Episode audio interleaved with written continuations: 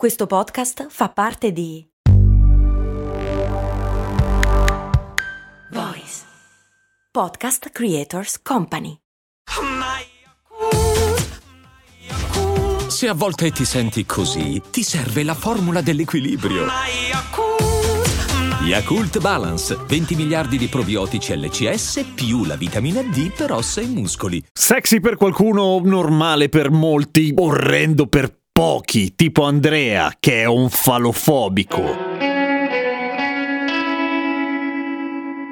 Cose molto, cose molto,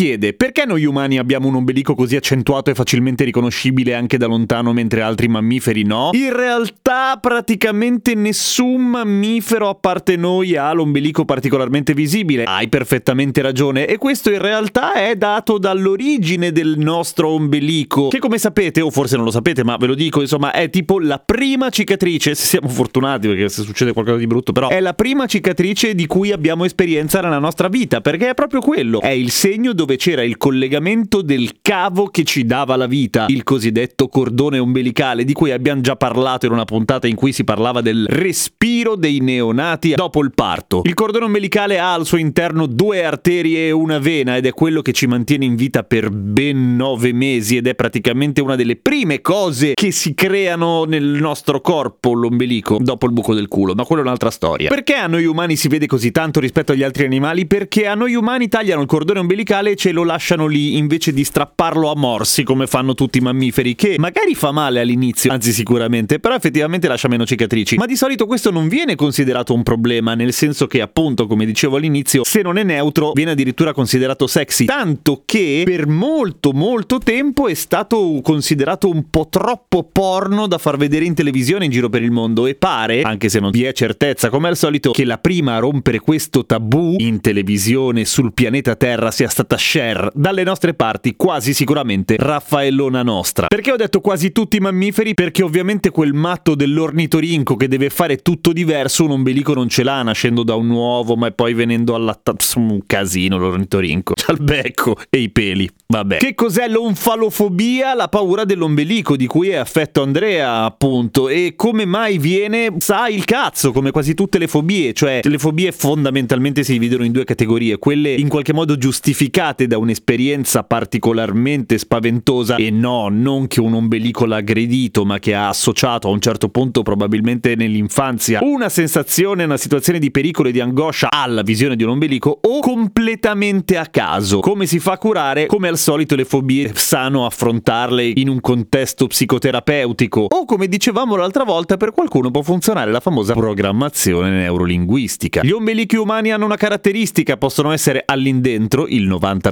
della casistica pare, oppure all'infuori 10% della casistica. No, non c'entra un cazzo a come tagliano il cordone ombelicale, è legato semplicemente alla struttura dei tessuti della pancia. Quando, eh? Cioè se hai la pelle più spessa ti rimane probabilmente la cicatrice all'infuori. Si può correggere chirurgicamente, è un'operazione abbastanza banale che ovviamente nessuna mutua ti passerà mai, credo, no? Ma questa è fonte da verificare, ma ipotizzo che essendo una cosa totalmente estetica, a meno che tu non abbia un grossissimo casino, non te la passano. Oppure un'ernia ombelicale, che però è una condizione medica piuttosto fastidiosa ed è quando una parte dell'intestino cerca di uscire fuori e nascere dal tuo ombelico e ti... non è comodo, non è comodo, va curato. Negli ombelichi umani dei matti che non avevano evidentemente altro da fare nell'ambito scientifico, voglio dire, hanno trovato quantità di batteri incredibili, non tanto la quantità in sé, ma la quantità di specie diverse di batteri, e batteri che non si trovano praticamente in nessun'altra parte nel mondo. Perché? Beh, perché soprattutto in mancanza di igiene è la zona perfetta, è al buio, al caldo,